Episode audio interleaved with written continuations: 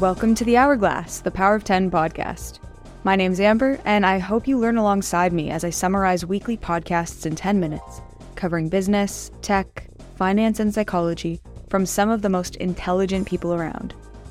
Today, we will be summarizing last week's episode of the All In podcast with Chamath, Jason, Sacks, and Friedberg, also known as the Besties.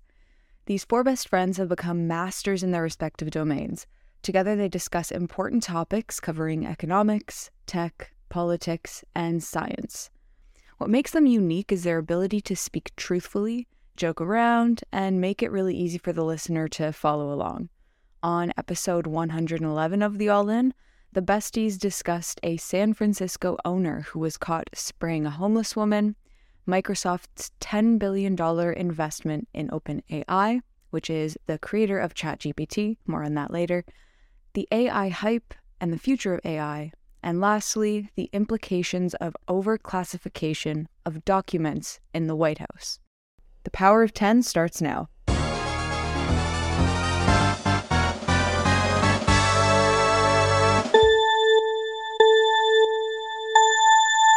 The first topic the besties discuss is the San Francisco business owner who was caught spraying a homeless woman who was posted outside of his local art gallery.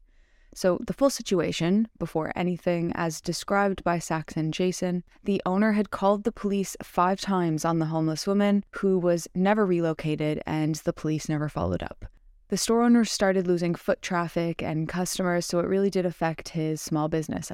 The store owner then decided to hose the homeless woman in the face to get her to move. It's a horrible situation that wasn't handled in a humane way.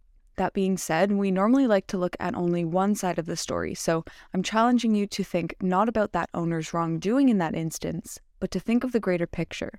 Here's Sacks' view. I agree that it's not good to hose a human being down. On the other hand, think about the sense of frustration that store owner has because he's watching his business go in the toilet because the he's toilet. got homeless people living in front of him. So they're both like being mistreated. The the homeless person's being mistreated. The store owner's being mistreated by the city of San Francisco. Say I more mean, about that, the store that owner. person's not in a privileged position. That The person probably the store owner. The store owner, he's probably fighting to stay in business. I'm just saying. I'm I'm not saying that's right, but Now ask yourself if you were stuck in this same situation, relying on a small business for income for you and your family without the help of police, what would you do? On that note, it's also important to look at the bigger picture in San Francisco. With regards to small businesses, Sacks explains how in the city, around a quarter to a third of the stores are vacant. Chamath adds on by explaining how 90% of those small businesses that exist don't actually make it. Jason explains how one solution could be to close their stores entirely, but then the outcome is that you lose the feeling of community, and not all people can actually just go off to school or bring a business online. Here's a very powerful quote by Chamath to explain the full issue. in the absence of things like local stores and small businesses, you hollow out communities. Yeah. You have these random detached places where you kind of live, and then you sit in your house, which becomes a prison while you order food from an app every day. I don't think that is the society that people want. So I don't know. Hmm. I kind of want small businesses to exist.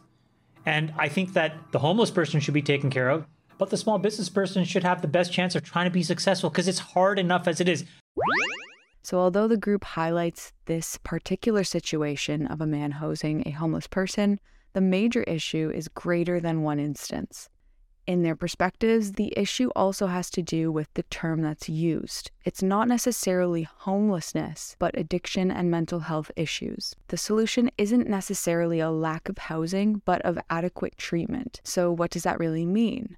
Friedberg believes that success could be through four methods that are mandated and available in abundance mandated rehab, mental health services, the third, jail, lastly, housing services.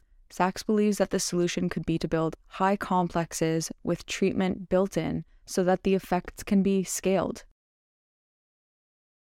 The next topic that the besties discuss is Microsoft's $10 billion investment in OpenAI.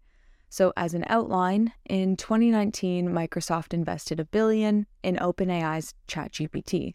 That little AI tool that you might have heard of where you can actually have a real conversation with an AI bot who can give you personalized responses to nearly every question you ask it. This year, they're purchasing 49% of OpenAI for $10 billion and giving their Microsoft Azure cloud costs free. Just for reference, before it cost around a billion dollars a year for the cloud. Microsoft will earn 75% of all of its profits until they are reimbursed their $10 billion investment. Chamath explains how there's a lot of complexities for turning a nonprofit to a for profit, which would be the case with OpenAI. The other issue is with the deal construction. And lastly, the original investors who could be asking for things as part of the contract. Interestingly, it seems as though OpenAI's original philosophies about the construction of the business have changed. Started as a nonprofit with the philosophy that the tech is far too powerful for only one company to own it alone. So their idea was to make it open source. But it flipped in the last year. In 2019, Elon Musk, Reid Hoffman, Peter Thiel, and YC funded the original OpenAI. In essence, OpenAI has turned to a profit seeking model instead of open sourced. Now let's move on to talk about the hype that's happening around AI and the major players that we could see booming in the next few years. Sacks explains how there is a lot of hype around OpenAI, and the last time this happened was really with the iPhone. Past examples of hypes are mobile, cloud, which turned out to be real, socials, which there were some real big players, but not all succeeded, and lastly, crypto, VR, and Web3, which turned out to be a flunk. So his guess is that it's going to be real on a technical level, but not necessarily with VC just yet. The issue they point out is will it only be the big players who hold all the data that benefit and no new startups that emerge? For example, Facebook, Google, and Microsoft, to name a few. Friedberg believes that biotech investing in AI will be huge. He sees the real change happening by these ML and data sets furthering information and forwarding progress in places people simply can't. When it comes to the big players, Chamath's prediction is the following Google will have to open source all of their models because the most important thing for them is to reinforce the value of their search.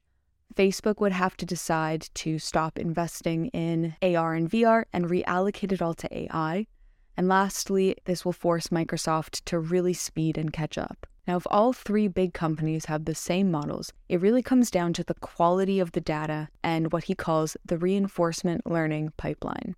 What this means is the data that comes from human feedback and the system's unique outputs. For example, Facebook, Microsoft with Minecraft, Twitter, and Gmail all have a really strong reinforcement learning with their clicks, likes, sharing, and user data. What a successful startup could do is create a reinforcement learning pipeline, start collecting this unique data, plug it into the models that exist from Microsoft, Google, or other, and make money off of it. Arguably, the most interesting stuff they talk about have to do with the questions around AI and how it will look in the future. Here's a quote by Friedberg that talks about the real existential question of AI. It is the most striking question about this whole thing about what's going on in AI. And it's one that Elon's talked about publicly, and others have kind of sat on one side or the other, which is that AI offers a glimpse into one of the biggest and most kind of existential threats to humanity.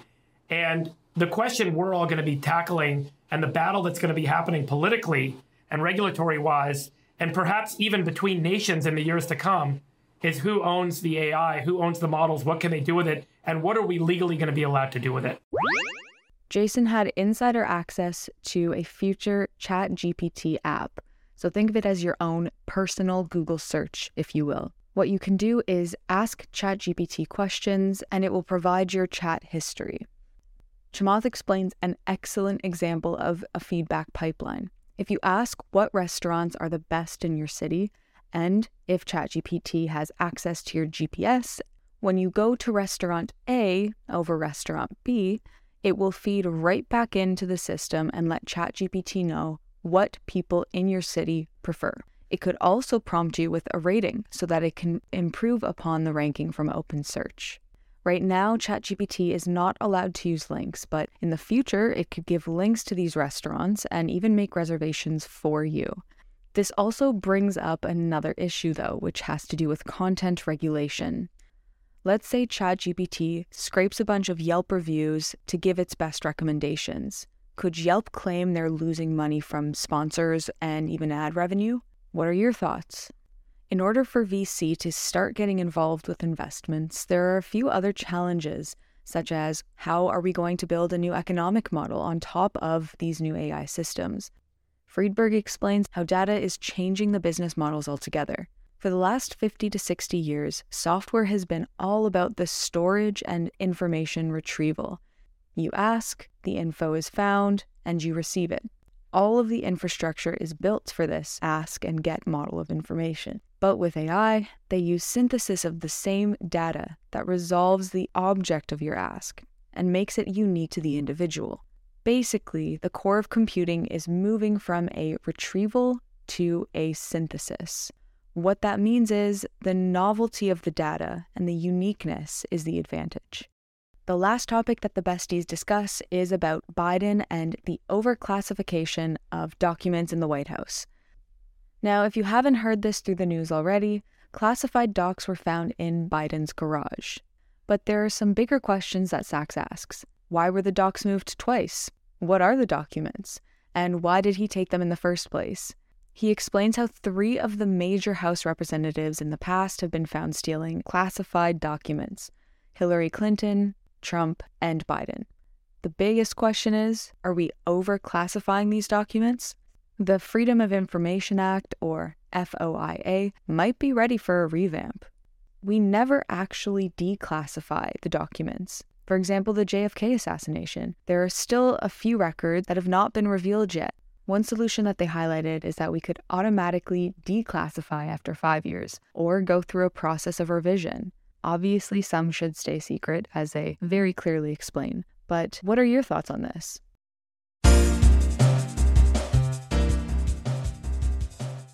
Thanks for listening to The Hourglass. I hope these 10 minutes were interesting and helped you learn something new.